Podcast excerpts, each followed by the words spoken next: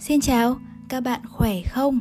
Chào mừng các bạn đến với Story Hill, podcast chữa lành và lấp đầy những khoảng trống trong tâm hồn, kỹ năng dựa trên những câu chuyện và nghiên cứu thực. Mình là Nhung Nguyễn, host của chương trình. Hãy cho phép mình có được sự chú ý của các bạn trong những phút tới nhé.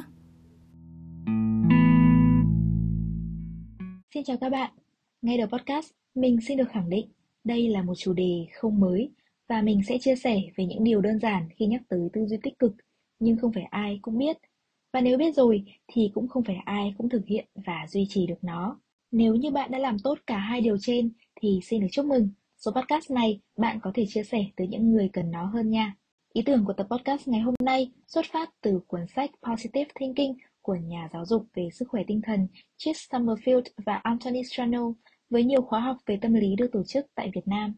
Bên cạnh đó, với một chuyến đi Sài Gòn ngắn ngày và được đào sâu hơn về tư duy tích cực của mình trong thời gian vừa qua, đã thôi thúc mình ra đời tập podcast này với một ý niệm ừ, đơn giản, đó là cho những ai chưa biết cách hoặc đã biết nhưng chưa duy trì được tư duy tích cực, cũng như chia sẻ câu chuyện thực của bản thân mình để chúng ta sẽ cùng giúp nhau tốt hơn mỗi ngày nhé. Tập podcast sẽ cung cấp cho các bạn hiểu đúng hơn về tư duy tích cực, xem tư duy này đang nằm ở đâu trong năm loại suy nghĩ của con người Bên cạnh đó, cũng sẽ giúp bạn biết tới 6 bước để chuyển đổi từ phản ứng tiêu cực thành tích cực và cuối cùng là 6 điều cốt lõi bạn cần ghi nhớ để hướng tới tư duy tích cực theo như đề xuất từ chuyên gia. Nào, chúng ta hãy cùng bắt đầu thôi. Bạn có tin vào những cú hích giúp thay đổi tư duy và nhận thức trong cuộc sống không? Giống như một người không thích đọc sách như mình, mở trang thứ hai là mình có thể ngủ gục được luôn. Thì cho tới một khi mình có một cú hích nhỏ và từ đó thì bỗng nhiên mình thích đọc sách. Mình có thể đọc nghiền ngẫm và từ đó reflection được cho bản thân thật nhiều điều. Tới hiện tại, bất kể khi nào rảnh rỗi, mình luôn chủ động tìm tới việc đọc. Tư duy tích cực cũng như vậy. Dù ai ai cũng biết những lợi ích, khi mà bạn vui vẻ, khi mà bạn lạc quan sống thì sẽ mang lại nhiều điều như thế nào. Những điều này có lẽ mình cũng không cần nhắc tới quá nhiều nữa. Từ sức khỏe thể chất tới tinh thần và quyết định được tương lai hạnh phúc của chúng ta. Chắc hẳn các bạn đều đã gặp những con người có thể mang lại nguồn năng lượng cực kỳ dồi dào và tích cực. Có nghĩa là mỗi khi gặp họ, bạn đều cảm thấy vui, và đôi khi thì bạn ao ước được như họ. Nếu là mình của 10 năm trước, chắc chắn mình sẽ luôn nhìn những người như vậy với ánh mắt ngưỡng mộ và ao ước. Bởi bản thân mình có một câu chuyện cũng chứng kiến và đối mặt thật đặc biệt trong cuộc sống. Và mình đã sống những năm tháng không mấy tích cực cho lắm, luôn suy nghĩ triền miên và không thoát ra khỏi được những suy nghĩ tiêu cực cứ quẩn quanh đó nhiều năm liền. Bởi vậy, mình rất hiểu cảm giác khi mà bạn thực sự rất muốn tích cực, nhưng mà không thể. À không, thực ra là chưa thể tích cực ngay được. Nhưng tới thời điểm hiện tại, mình nhận ra tư duy tích cực là điều mà bạn có thể luyện tập được và trải nghiệm trong quá trình tương tác với môi trường sống với những người mà bạn gặp hàng ngày. Nó giống như mình cứ ôm khư khư nỗi lòng đó trong suốt những năm học cấp 2, cấp 3, thậm chí là đại học, cho tới khi mà mình đi du học. Và mình đã tìm ra được nhiều lẽ sống hơn. Bởi vậy, mình thực lòng muốn chia sẻ với các bạn về tư duy tích cực bởi nó đã mang lại những hiệu quả và những tín hiệu rất vui trong cuộc sống của mình. Điều cốt lõi nhất mình học được sau khi đọc cuốn sách này đó là mình đã quá lãng phí thời gian, nhiều năm liền để sống với suy nghĩ là mình là nạn nhân. Tại sao lại là mình? Mình đã làm gì sai? Hoặc là mình sẽ ngồi yên ở đây để chờ đợi những điều tốt đẹp sẽ tới với mình. Đó là những suy nghĩ của mình trước đây. Nếu như mình có cách nghĩ khác đi thì có thể là mình đã nhìn cuộc sống này với lăng kính nhẹ nhàng và tích cực hơn nữa từ nhiều năm trước mà không bị hao tổn nhiều về tinh thần, về sức khỏe thể chất và tâm hồn nhiều đến như vậy. Và mình nhận ra rằng, để đạt được thành công, trước hết chúng ta phải tin rằng chúng ta có thể làm được. Thực tế thì đây là một câu nói của nhà văn người Anh Michael Coder. Tư duy tích cực có phải là luôn nhìn vào mặt tốt của một vấn đề hay không? Sau khi đọc cuốn sách và tham gia nghiên cứu thêm, mình nhận ra rằng, ừ, như vậy là chưa đủ. Thậm chí nếu như bạn luôn chỉ nhìn vào mặt sáng của một vấn đề thì đôi khi bạn sẽ rơi vào một trạng thái gọi là tiêu cực toxic, nghĩa là bạn đang cố gắng huyễn hoặc bản thân mình rằng mình đang vui, ừ, thật sự là mình rất vui và mình cần cố gắng để duy trì trạng thái đó, sống mà bỏ quên đi cảm xúc thực tế của mình. Thực chất thì tư duy tích cực là khi mà bạn biết sử dụng sức mạnh của tâm trí để thúc đẩy bản thân vượt lên những gì có vẻ như tiêu cực và hữu hạn trước mắt và bạn cho phép bản thân hướng tới những sự thông thái, biết rằng bản thân có khả năng học hỏi để vượt lên trên mọi thứ. Có một cách ừ, rất là dễ nhớ về tư duy tích cực, đó là khi mà bạn kể một đường thẳng ngang, đường thẳng này mang ý nghĩa là trạng thái cảm xúc, thì tư duy tích cực cho phép bạn lựa chọn thời điểm mà bạn muốn ở trên, ở trong hay là ở dưới đường kẻ. Ở đó thì khi bạn ở trên đường kẻ, above the line, có nghĩa là tập trung vào cause, nguyên nhân và ở dưới dòng kẻ, below the line, đó là tập trung và effect, đó là hậu quả. Nếu bạn ở trên đường kẻ, đó là bạn luôn hướng tới việc tìm ra nguyên nhân gốc rễ, giải quyết vấn đề và tìm ra giải pháp cho tất cả những vấn đề đó. Và sau đó sẽ đưa ra được action, đó là những hành động một cách chủ động. Trái lại, tư duy dưới dòng kẻ là khi mà bạn tập trung tìm kiếm effect, đó là những hậu quả để phàn nàn, để đổ lỗi là tại anh, tại tôi, tại chúng ta. Từ đó buông xuôi hoặc né tránh tất cả những vấn đề xảy tới, để ở đó cũng như cách nghĩ mình là nạn nhân cho tất cả các vấn đề, sự cố xảy tới trong cuộc đời mình. Và khi mà bạn ở trong đường kẻ, có nghĩa là bạn không ở trên hay ở dưới, thì đây chính là giây phút để bạn dừng lại, suy ngẫm. Từ đó bạn kiểm soát được và quyết định xem ở thời điểm này mình nên ở trên hay ở dưới dòng kẻ. Hy vọng rằng với cách giải thích này sẽ khiến các bạn dễ hình dung hơn về tư duy tích cực. Đó chính là tư duy quyết định và làm chủ được bạn đang ở đâu trong dòng kẻ và cảm xúc của mình.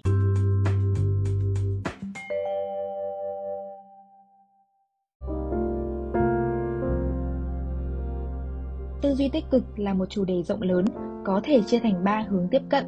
Thứ nhất, về mặt sinh học, cũng như tất cả các hoạt động của con người đều tiêu hao năng lượng. Đây là một dạng năng lượng tâm trí gọi là psycho energy cũng như bắt nguồn từ năng lượng vật chất gọi là calories, tuy nhiên lại có khả năng tái tạo ra được năng lượng. Cụ thể thì, tư duy tích cực sẽ kích hoạt các chức năng sinh lý khác như là hệ nội tiết, hệ miễn dịch và nhất là các chất dẫn truyền thần kinh như là serotonin, dopamine, đây là hormone gây hưng phấn hoặc là oxytocin gây ra khoái cảm. Theo nghiên cứu y khoa thì có khoảng 75 đến 90% các chứng bệnh thuộc về thể chất sẽ có nguồn gốc từ tinh thần.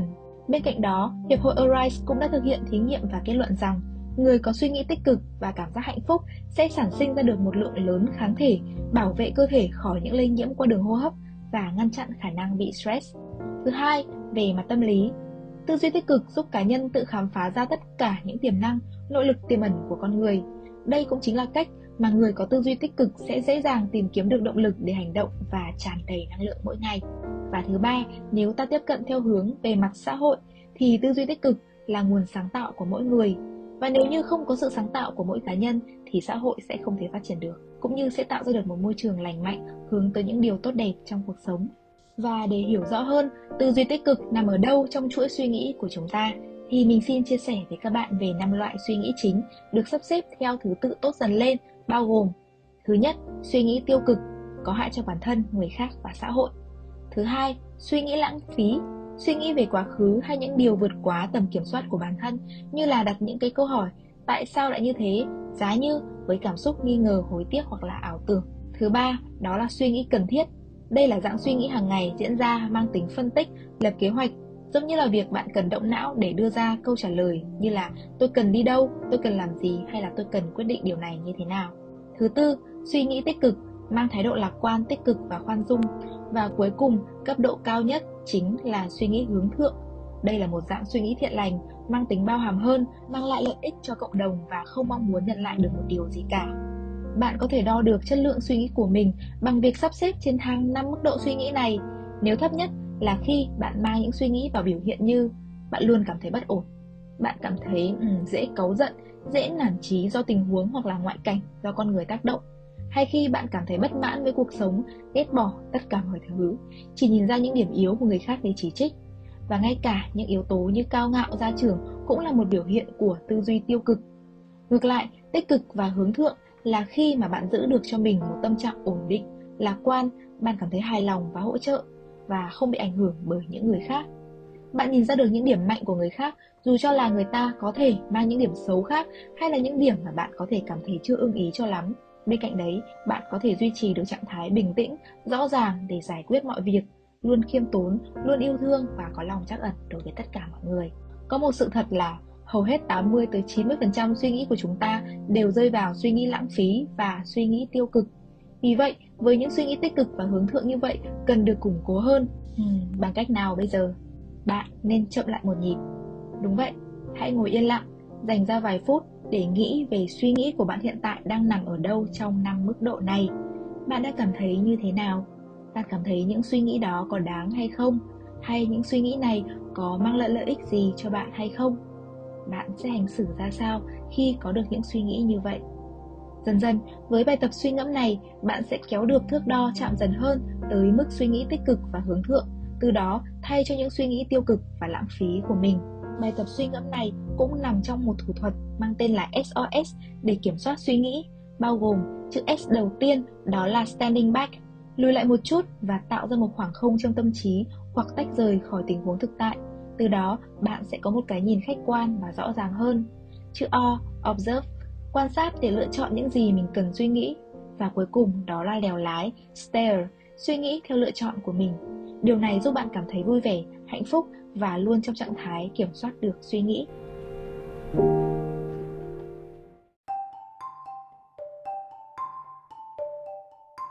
Với mỗi phút giận dữ, bạn đã đánh mất hơn rất nhiều chứ không chỉ là lãng phí 60 giây hạnh phúc. Có một mô hình rất dễ nhớ để bạn thấu hiểu hơn về mối quan hệ giữa tư duy tích cực và những điều tốt đẹp sẽ tới trong cuộc sống của bạn. Đó là bắt nguồn từ suy nghĩ sẽ ảnh hưởng tới cảm xúc và cảm xúc sẽ quyết định lời nói, hành động của bạn. Từ đó sẽ ảnh hưởng tới sức khỏe cơ thể, sức khỏe của các mối quan hệ cũng như bầu không khí xung quanh chúng ta. Vì vậy, thay đổi thái độ, con người có thể thay đổi được cuộc đời mình. Đây là một câu nói của một tác giả trong sách. Ừ, mình quên tên rồi, nhưng mà nội dung thì thật sự rất dễ nhớ ha. Và ở đây có 6 bước để chuyển đổi từ phản ứng tiêu cực thành tích cực. Bước 1. Hãy chú ý tới những điều bạn nói và phản ứng của bạn. Kiểm tra và thay đổi bản thân chứ không phải dò xét và cố gắng để thay đổi người khác. Mình biết rằng đây là một điều rất khó khăn bởi bạn đâu đó sẽ có cảm thấy bất công hoặc là bạn muốn người khác phải sống về mình, phải trân trọng mình hơn và khi bạn làm điều ngược lại thì đây cũng là một tâm lý chung của con người. Tuy nhiên, nếu bạn muốn chuyển biến phản ứng của mình từ tiêu cực thành tích cực thì đây chính là bước đầu tiên mà bạn cần phải vượt qua đấy. Bước 2, nếu bạn có ý nghĩ, chỉ trích và phản ứng tiêu cực, hãy thay thế ngay bằng những ý nghĩ và cách phản hồi tích cực mang tính xây dựng. Thay bằng việc nói, ừ, kế hoạch này sẽ gây ra rủi ro ABC và không khả thi đâu, thì bạn có thể nói, để thực hiện kế hoạch này, chúng ta cần dự trù và backup cho những vấn đề ABC như sau. Bước 3. Khi xuất hiện những ý nghĩ tiêu cực về bản thân, người khác hoặc về hoàn cảnh, bạn hãy tập trung nhìn vào những khía cạnh tốt và tích cực của người khác và của hoàn cảnh hiện tại. Nó giống như là ngày xưa khi mà các bạn đi học á, bố mẹ hay nói với các bạn rằng nhiệm vụ của con bây giờ là chỉ có ăn với học thôi. Như bạn ngoài kia còn phải đi ăn xin hay là lại đi làm từ sớm vì không có tiền đi học cái kìa. Thì đó cũng là một ví dụ. Nghe có vẻ hơi buồn cười ha, nhưng cũng giúp bạn nhìn nhận được thực tế theo góc nhìn tích cực hơn trước sự vất vả và áp lực của mình khi đi học. Bước 4.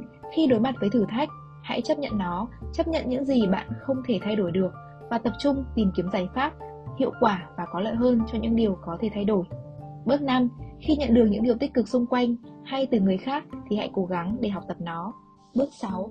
Khẳng định những sức mạnh, năng lực và mục tiêu cuộc đời của bạn là thứ thực tế. Đừng quan tâm tới những điều khiến bạn nản lòng, hãy tin rằng không yếu tố nào có thể cản trở bạn trên bước đường chạm tay tới hạnh phúc vốn có của bạn. Hãy ghi nhớ thật kỹ một điều rằng ai cũng xứng đáng có được hạnh phúc, chỉ là bạn có dám nắm lấy điều đó hay không mà thôi. Có 6 điều cốt lõi được đúc kết trong chương cuối của cuốn sách mà bạn cần ghi nhớ để hướng tới tư duy tích cực. Đầu tiên, đó là học hỏi. Điều chúng ta biết không bao giờ là đủ cả. Và việc học hỏi mỗi ngày giúp não bộ của chúng ta không ngừng hoạt động theo hướng tích cực, giúp mở rộng góc nhìn và có cái nhìn đa chiều hơn về những sự vật hiện tượng mà ta đối mặt hàng ngày. Học hỏi cũng khiến chúng ta dễ dàng có những giải pháp hơn trong công việc cũng như trong cuộc sống. Mỗi người sẽ có những phong cách học tập khác nhau, từ học qua lý thuyết, học qua mô hình cho tới qua thực hành hoặc là quan sát người khác. Và để xác định được cũng như hiểu hơn về phong cách học tập của bạn, các bạn có thể nghe lại tập podcast số 3 có tên là trong 4 phong cách học tập, bạn học giỏi nhất khi nào nha. Thứ hai, đó là sự kiên nhẫn. Có một câu nói mà mình rất tâm đắc, What things take time. Kiên nhẫn là một đức tính mà bản thân mình cũng cần rèn luyện rất rất nhiều. Bởi mình vốn là một đứa thích mọi thứ thật nhanh có kết quả và sẽ thường nóng vội với những quyết định trước đây của mình. Nhưng những năm trở lại đây, mình đã cố gắng để học cách sống chậm lại hơn. Không phải là không phát triển, mà là phát triển sâu hơn thay bằng việc phát triển nhanh. Và đúng là hạnh phúc cũng cần kiên nhẫn chờ đợi. Đôi khi là bạn đã có hành động rồi, nhưng thành quả vẫn sẽ cần thời gian, những yếu tố tác động của ngoại cảnh để kết trái. Giống như đặt vào hình ảnh của một bác nông dân hoặc một người làm vườn. Để có được một vườn cây sai chịu quả hoặc một vườn hoa đẹp mê lòng người thì những công đoạn như là chọn đất, chọn hạt giống, rồi cày sới đất, gieo hạt tưới nước là chắc chắn có. Và dù cho bạn có chăm sóc cái cây đó mỗi ngày thì cũng sẽ cần thời gian để cây từ từ lớn lên, ra hoa và kết trái. Thậm chí thì có những cây ăn quả sau 3 năm mới có quả. Vậy thì người nông dân lấy đâu động lực? Đó chính là lòng kiên nhẫn và bền bỉ. Hãy nhớ nhé, những điều tốt đẹp nhất luôn đến sau cùng và bạn cần hành động nhưng cũng cần kiên nhẫn chờ đợi và đừng quá nóng vội nha. Thứ ba, đó là tính trung thực. Trung thực với bản thân nghĩa là giữ mình luôn trong tư thế sẵn sàng đón nhận những bài học từ cuộc sống, sẵn sàng nhìn nhận từ những sai lầm để tiến bộ hơn, có nghĩa là không giấu rốt. Dù làm được nhiều tới đâu, biết được nhiều điều như thế nào thì vẫn còn rất nhiều những điều mới mẻ khác đang chờ đón bạn và chúng ta cần luôn giữ một thái độ khám phá và tìm tòi. Một trong những yếu tố khiến ta tiêu cực đó là sự sợ hãi, không lối thoát. Nhưng sợ hãi đơn giản là thiếu hiểu biết và lệ thuộc dẫn đến sự sợ hãi. Đôi khi thì chúng ta sẽ sợ về một điều gì đó mang lại cho chúng ta cảm giác xa lạ và không mấy quen thuộc. Nhưng khi mà ta chân thật, tức là ta không sợ đối mặt với những điều mới mẻ và thay đổi. Bởi ta biết khi thay đổi thì chúng ta sẽ học được nhiều hơn. Lời biếng sợ hãi và lệ thuộc thường được thể hiện qua những cách nói quen thuộc như là tôi không hiểu điều này, nếu như thế này thì sẽ tốt hơn, có lẽ hoặc là có thể ngày mai hoặc là không bao giờ được đâu. Đây là những cách nói thể hiện cho sự biện hộ hoặc trì hoãn và thái độ này chắc chắn sẽ không mang lại sức mạnh cho chúng ta. Tiếp theo đó là hãy biết cách để tha thứ việc tha thứ sẽ đi cùng với sự trung thực của mỗi người. Trong quá khứ, có lẽ mình nghĩ rằng ai cũng đã từng phạm phải sai lầm, chỉ là ở mức độ lớn hay nhỏ mà thôi. Và việc bản thân trung thực như thế nào khi nhìn nhận những sai lầm đó là một vấn đề. Gọi là sai lầm có vẻ sẽ hơi nặng nề một chút, nhưng có thể là khi mà bạn vô tình hoặc cố ý làm tổn thương ai đó cũng có thể coi là một sai lầm. Và nếu bạn đã từng phạm phải sai lầm, thì vì sao bạn lại đòi hỏi những người khác không bao giờ được phạm sai lầm đối với bạn. Thực chất mang lại lợi ích cho cả hai. Và cụ thể hơn là bạn sẽ cảm thấy nhẹ lòng hơn với một cuộc sống không có oán trách hay là giận hờn. Từ đó, tâm trí của mình cũng được thành thơi hơn và hạn chế những suy nghĩ tiêu cực, thậm chí suy diễn gây nặng đầu trong cuộc sống này. Tiếp theo, đó là sự khiêm nhường. Thực tế thì khiêm nhường chính là mở rộng tâm hồn để học cách thay đổi. Khi có lòng tự trọng, chúng ta ắt hẳn sẽ có tính khiêm nhường bởi lòng tự trọng xuất phát từ chính ý thức rằng chúng ta là một phần của tổng thể và chúng ta cần được tôn trọng. Đồng thời, chúng ta sẽ khắc phục được những yếu kém của bản thân để trở thành phiên bản tốt hơn nếu như ta rèn luyện được đức tính khiêm nhường. Và cuối cùng, đó là thói quen không đổ lỗi. Điều gì xảy ra cũng sẽ có lý do của nó vì vậy, thay bằng việc đổ lỗi thì hãy cùng nhau để tìm hiểu kỹ càng nguyên nhân và cùng đưa ra giải pháp bạn nha. Giải pháp chính là chìa khóa vạn năng cho suy nghĩ tích cực và những niềm vui trong cuộc sống đấy. Vậy là chúng ta đã cùng nhau khép lại thêm một tập podcast nữa.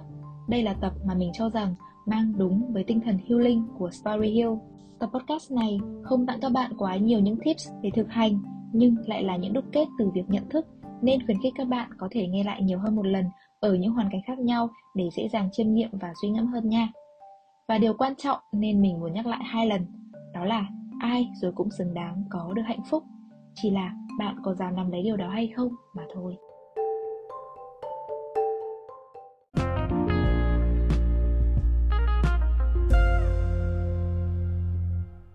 Cảm ơn bạn đã dành thời gian lắng nghe và suy nghĩ cùng với mình. Đừng quên cho mình biết cảm nhận của bạn cũng như chia sẻ những câu chuyện đời thực từ chính bạn qua form đính kèm để chúng mình có thể chia sẻ và giúp nhau tốt hơn mỗi ngày nhé. Hẹn gặp lại các bạn ở những số phát sóng tiếp theo. Còn bây giờ, chúc các bạn với những điều tốt đẹp nhất và thật bình an. You know. You know.